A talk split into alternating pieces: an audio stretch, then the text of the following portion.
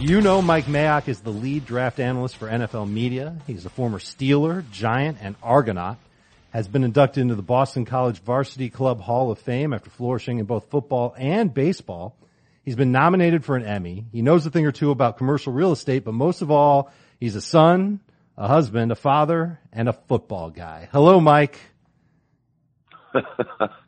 Good morning, David. How are you? I'm doing all right. Mike, I, I found your bio in the CBS Sports archives, and I'd like to read it to you. Once upon a time, you used to work for CBS Sports. Uh, here it is, and it, it's from 1999.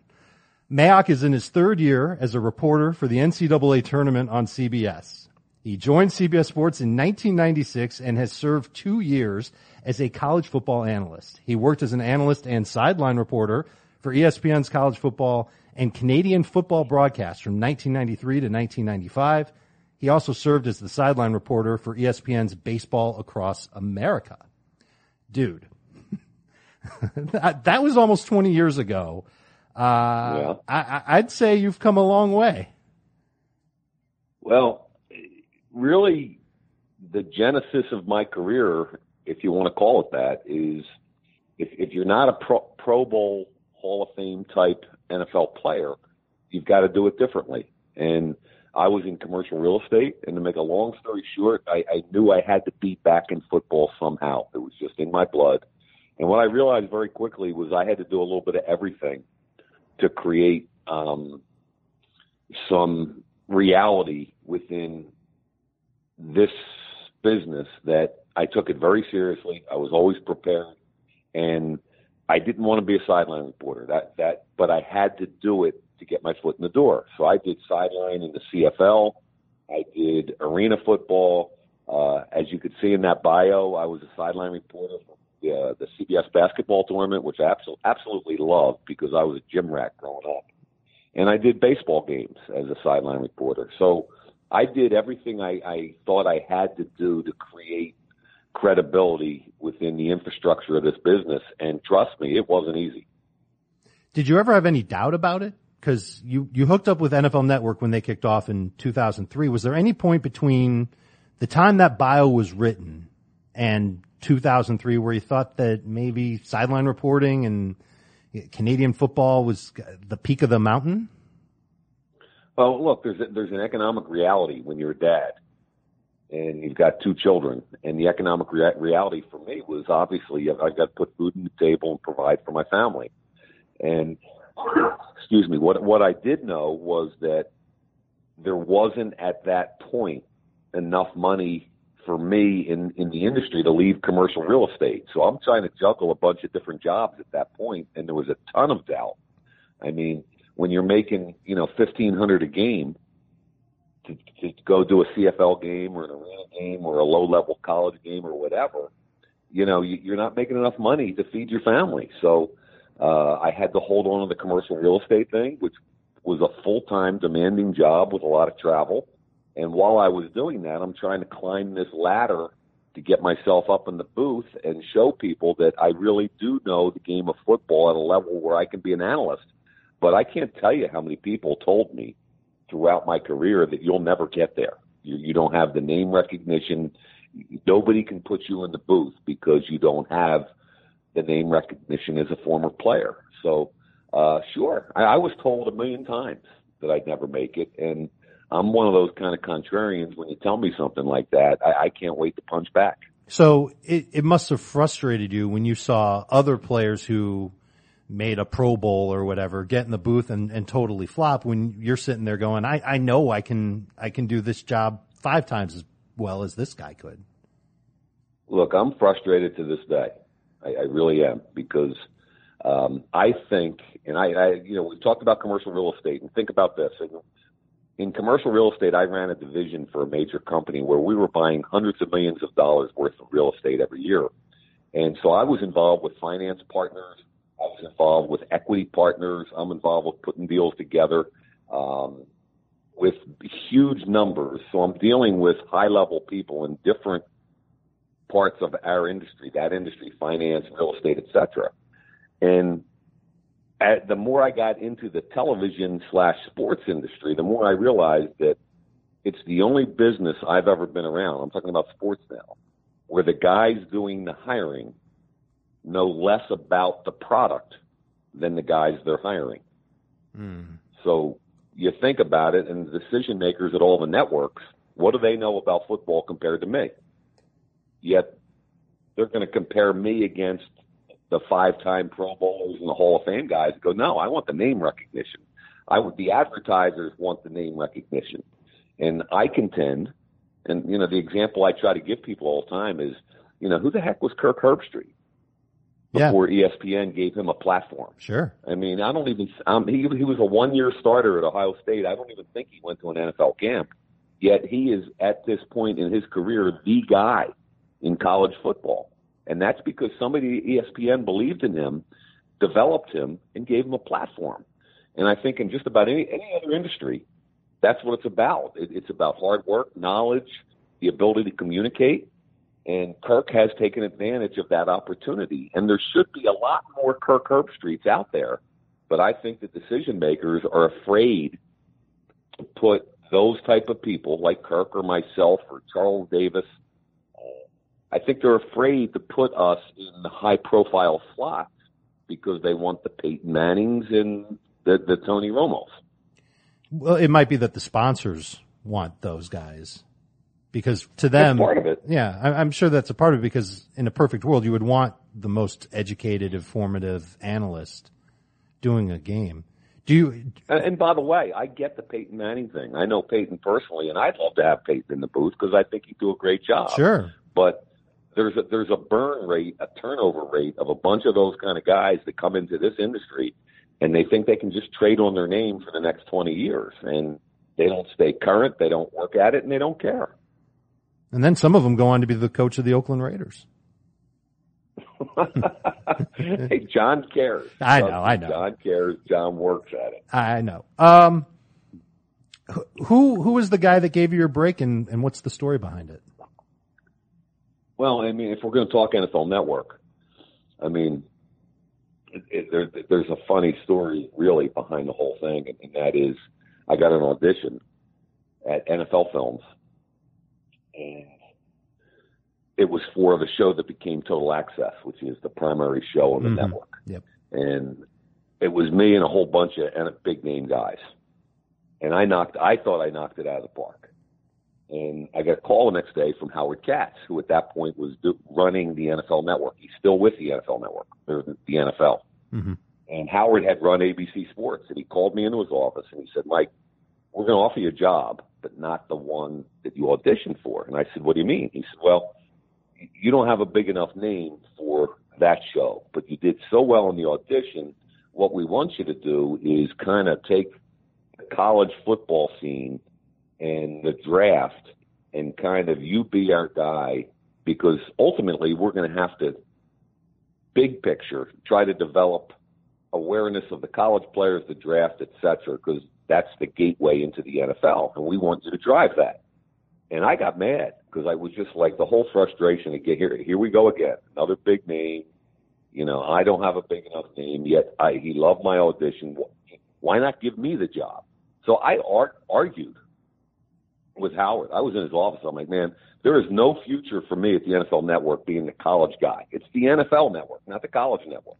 I don't want to be the college guy. And he was kind of like, listen to me, Mike. Trust me on this one. There's only one guy out there, Mel Kiper, who's doing this thing, and we don't know how to do it. And you can take this and drive it in any direction you want. And that appealed to me.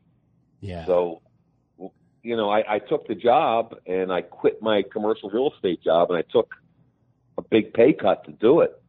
And what I was thinking of was, you know, and I'm taking a big chance at that point to take this pay cut and go with this fledgling network. Uh, and it was the best decision I ever made. And whenever I see Howard Katz, I thank him. That's awesome.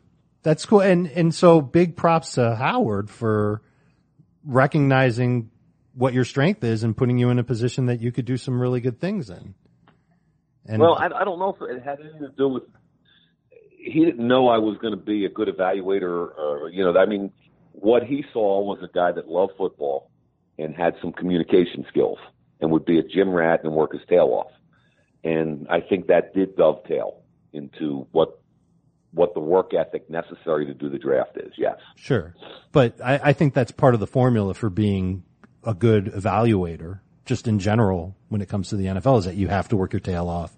You have to be willing to put in the extra time, uh, ask more questions, make extra phone calls, and, and put in the hard work. And my guess is that Howard saw that in you on top of just the way that you come off, which is very friendly, uh, informative. It seems like you want the viewer to know what's happening and what's going on. It's just, this is my observation, Mike. This isn't, mm-hmm. you know, your, your agent didn't call me and tell me to say these things, but like, no. there, there's, there's no awkward tone. You're not yelling at people. You're, you're teaching. You're, you're kind of, in a way, you're coaching. If you go back to the whole beginning of this, which is, I, I need, I needed to get back into football and, my dad was a teacher and a coach. I grew up in a household where I thought my dad was a great teacher. I had him for eighth grade math, and I had him for four years of high school football. And I didn't realize till later how great a coach and teacher he was. The more I got exposed to people, um, so I kind of come at it from that attitude, like, okay, football's a really cool game, and I don't want to overwhelm people with uh, jargon but I do want to help them learn the game better because I believe in uh, the intricacies and the beauty of the game, and I think uh, that's how I approach it. And um, I spend all my time with the with the football people. I'm on the road. I'm in the I'm in the NFL buildings. I'm on the I'm on the field before games because they're the people I want to deal with, the football guys. I, I don't really want to spend a whole lot of time with the television guys. I want to spend the time with the football guys. So I'm never in the studio in Los Angeles where we're headquartered. Uh, and thankfully, the NFL Network recognizes and allows me to do my job the way I think I do it the best, which is being out there immersed with the football people. When you say that you're in NFL buildings, and I would assume college buildings as well, um, when does that process start for you each year? Like, are, are you like on the road now? Am, am I talking to you when you're in, you know, Baton Rouge or something like that, or? Like no, how, no. What happens is, yeah, when when the draft ends May first, I get two months off. I basically get May and June off, and I don't even look at a tape. And I and I need that t- away time as mm-hmm. much as I love football. I need I need to go hit some golf balls. I need to go to the beach. I need to spend some time with my family and friends. Excuse me. Um, and then when July hits, I start to get my lists from NFL teams of, of the rising senior class and I start to watch tape in July of the top players at each position from their junior years, while I'm also going to training camps, and I also do the NFL or the uh, preseason games for the Philadelphia Eagles. So uh, July and August is basically watching a lot of college and NFL film, doing the preseason games for the Eagles, getting to some training camps, and then we get into September and the season starts, and either I'm working on a television gig or I'm doing Westwood One radio games or whatever it is, but I'm doing games every week. Again, wanting to be on the road, wanting to be out there talking to people. And while I'm doing that, I'm always watching the college tape. That's always on the road with me. It's always in the hotel room with me. Um, so I'm always ta- making notes and, and trying to grind through as many players during the fall as I can because the really crazy time for me kicks in, call it January 1st when most of the college season has ended, the All Star games begin, and I've got to know uh, a uh, hundred Senior Bowl players like the back of my hand. I go to the East West game, that's another hundred players. So in a two week period, I see 200 players live. Um, and then we roll into the combine, which is 330 players. And then from the combine, we roll into pro days and then the, and then the draft. So I apologize for the long answer, but you just heard my whole boring year right there. No, see, and to me, it's not boring because I'm a football junkie. You know, could you put a number on how many players you evaluate each year? It, it would probably be in the 500s. No, well, I mean, it varies because it's, it's if you figure 200 and plus or minus 240, 250 guys are going to get drafted. Um, it's funny because, I mean, once you get into the fifth, sixth, seventh rounds, beauty is in the eye of the beholder. Mm-hmm. And uh, I might think a guy's a, a fifth round pick, and uh, the Oakland Raiders might think he's a free agent, and vice versa. And so I have a lot of pretty good conversations around the league with all my guys. You know, with I, I think we. I, I so to answer your question, I think I have a pretty good feel for call it the first 150 guys because I watch an awful lot of their tape. I grind their tape.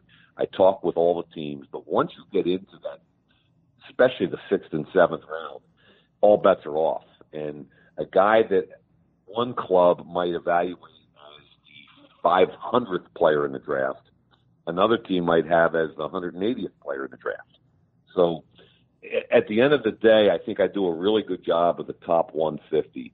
And then after that, it's more like I'm, I'm, I'm grinding through tape quickly. I'm trying to get a quick feel for guys. So when a guy goes at the end of the sixth round and he's an edge rusher, he's Joe Ostman from Central Michigan, at least I've seen a little tape on him and I can give the guy at home a flavor for who he is. You, you said that you talk with NFL teams uh, about this kind of stuff. Do, do they call you and ask you for evaluations? And if so, do, do you give them the same evaluations as you would if you were on TV or maybe do you do it without the sugarcoating? So, so is to say. Well, well, it's a fair question. And like any industry, um, what I had to do when I got into it was earn some respect. And, you know, being on the road with the scouts and being in the buildings, I think over time, the football guys went, okay, he's almost, he's treating this like he is a scout. And over time, I've developed a lot of good relationships like you would in any industry. Mm-hmm. And it, it's more about us comparing notes. And uh, I might have my top five list come out on NFL Network, and I'll probably get as soon as the first list hits at the beginning of the year, I'll get a bunch of funny text messages from my guys around the league and all like, like, you kidding me? So and so at number four at running back? Are you kidding me? And what are you thinking about? Did you see him against Texas A&M? And that's awesome because it engenders more conversations and more information. And you know, by the time we get to the last month before the draft, I, I pretty much generate my uh, my board which goes, you know, rounds one through seven by position, offense and defense. And I put a board together and I start sending that board to some of my closest friends around the league. And I say, pick it apart. You know, let's, and, and I'll get on the phone with GMs and head coaches and we have some really lively conversations about why guys are in certain areas on that board. So, and all that does, again, is it gives me more information as to how teams are thinking and why. So, it's a really critical component of what I do to prepare for the draft. Does that ever, does that process help you kind of finalize your opinion on a prospect where you, you've, well, you've grinded the tape on them, but you've got uh, coach X telling you two or three things that maybe you didn't see before that you want to go back and check. Does, is that part of the process for you too? Yeah, it's a cross check. And, you know, these guys, I I'm on the phone with some guys that I really respect, and if they tell me that they think I'm off on a guy and I need to go watch more tape, I go watch the tape. That doesn't mean I'm changing my opinion, but it means that I respect them enough and I'm going to go check and and and I'm going to watch the film. I'm going to check my own ego and um, open my mind to yeah, I could be way off here. Thank you for the information. Let me go check. I, I, I think that's the healthiest attitude you can have and I try to kind of replicate a little bit of, of how the teams themselves go about it in their own building. What information after you watch a player's film might actually lead you to change your opinion on a player? I mean, well, I mean, the, the biggest, you know, we talk about red flags all the time, and you know, sometimes I speak with college teams. Coaches ask me to come in and talk about the draft process, and I try to tell them that you know, plus or minus eighty percent of their final grade is is their tape. You know, they got to take care of their business on the field, and it's ta- a tape-based industry. But the biggest uh, red flags that can affect them are basically injuries, which they can't can't really control, and off the field issues. And you know, you start talking about off the field issues, and you know, it, it can dramatically affect a player's value. So you've got to be aware of any kind of major slash significant off the field issues any major medical concerns. And that's the last couple of weeks, three weeks before the draft. they're my main concerns. Is just making sure that I've got the pulse of guys that that maybe had to go back to the combine medical recheck, and people are worried about a shoulder or a knee or whatever. So it's never anything like, oh wow, this guy ran a four three eight at the combine that was totally unexpected. Now I've got to move him into my top five. There's never the combine well, doesn't really necessarily change your sway your opinion. I should say. The, the, all almost all the stuff are cross checks. So you do all the work in a vacuum watching film and forming a play uh, an opinion of a player, and then you go from there and you're kind of like, okay, what are the cross checks? So the All Star games are, are one level of competition. You show up, watch his work ethic, professionalism. Then you get to the combine, and you get a whole bunch of information. And I again, I always tell people, and it drives Rich Eisen crazy because Rich wants to see the guy, you know, run four two two. Mm-hmm. And I always say that's I always say, Rich, that's not a story. Fast guys run fast. Slow guys run slow. It's only a story when the opposite happens. So if I think a wide receiver on film is like a four four five guy, and he runs four six zero, I got to go back and check my tape, or vice versa. If a wide receiver, you know, runs four four five, and I think he's a four six guy, I'm like, oh my god, I got to go back and see are my eyes off on this, and, and that's where I, I, again, would would I change a grade if I think if that cross check came up, and I'm like, man he ran way faster than I thought. Is it functional football speed or is it track speed? You go, got to go back and watch the film. That's where I call some of my buddies and say, "Am I off here?" Um, so I think the whole process is a cross check, and the more information you have, obviously, the, the hopefully the better your eva- evaluation ultimately will be. So there's two things that drive me crazy as far as this the draft process and the evaluation process goes. And the first one is when people overreact to the combine and I think the whole cross-check thing makes a lot of sense. Here's the other thing that drives me crazy. I'll watch a guy and I, I do fantasy football for CBS, so that, that's my way of staying in football. And, and, sure. and during the off season, I'll, I'll go back and I'll find as much film as I can on a player. I'll watch a guy and the first game I'll see he's really, really good. And, you know, now I'm interested and this is a guy who's going to put up big stats. Uh, I'll see two or three more games and he looks absolutely nothing like the guy I saw from the first game. So maybe I, I downgrade him a little bit. You know, I, I do my own little miniature version of Mike Mayock and lower him down on my board. But then the kid goes to the NFL and he's a breakout. Like right away as a rookie. He, he's a huge success and I feel like a big fat loser because I couldn't figure that guy out. And I know it doesn't happen to you very often, but when you see a player succeed when you thought they wouldn't, or maybe the opposite. Maybe he doesn't succeed when you thought that he would. Does it drive you crazy or do you go back and rewatch him, maybe try and learn something from it? Yeah, I think self scouting is really important. And um, I mean, the situation you just described is what the scouts call a flash player. And they're some of the hardest guys to figure out because they will flash on tape. They'll do something that is rare. They're physically gifted, but only at times. It can be a running back. It can be a, a three technique defensive tackle that explodes out of his stance and you see quickness, you see power, and he he sacks the quarterback, and then for the next two and a half games you watch, he's just a guy. Doesn't mm-hmm. do anything, just content just to lay on blocks and doesn't accelerate or or explode to the football. And you're like, okay, which guy am I getting when I draft him?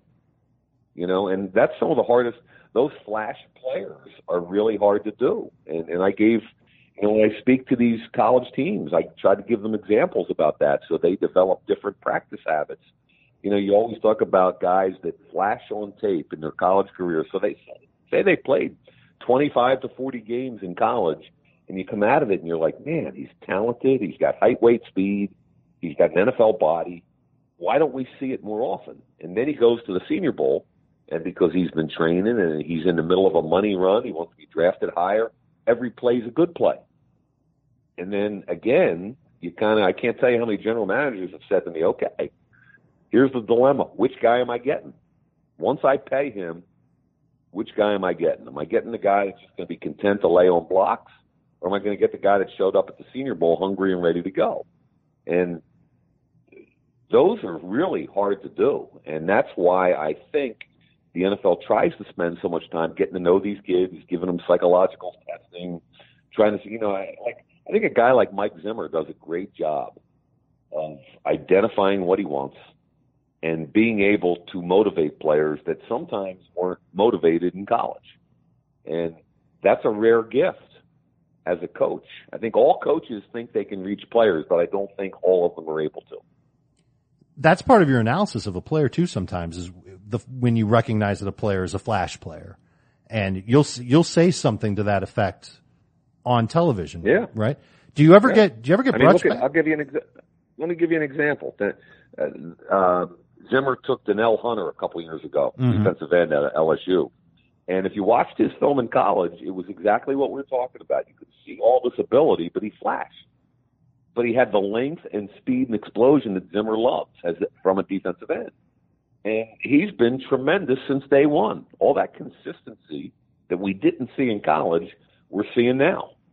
And those are the guys that I think are the hardest to evaluate. And again, that's where to me the marriage between the personnel side of the, the business and the coaching side of the business has to be a perfect marriage.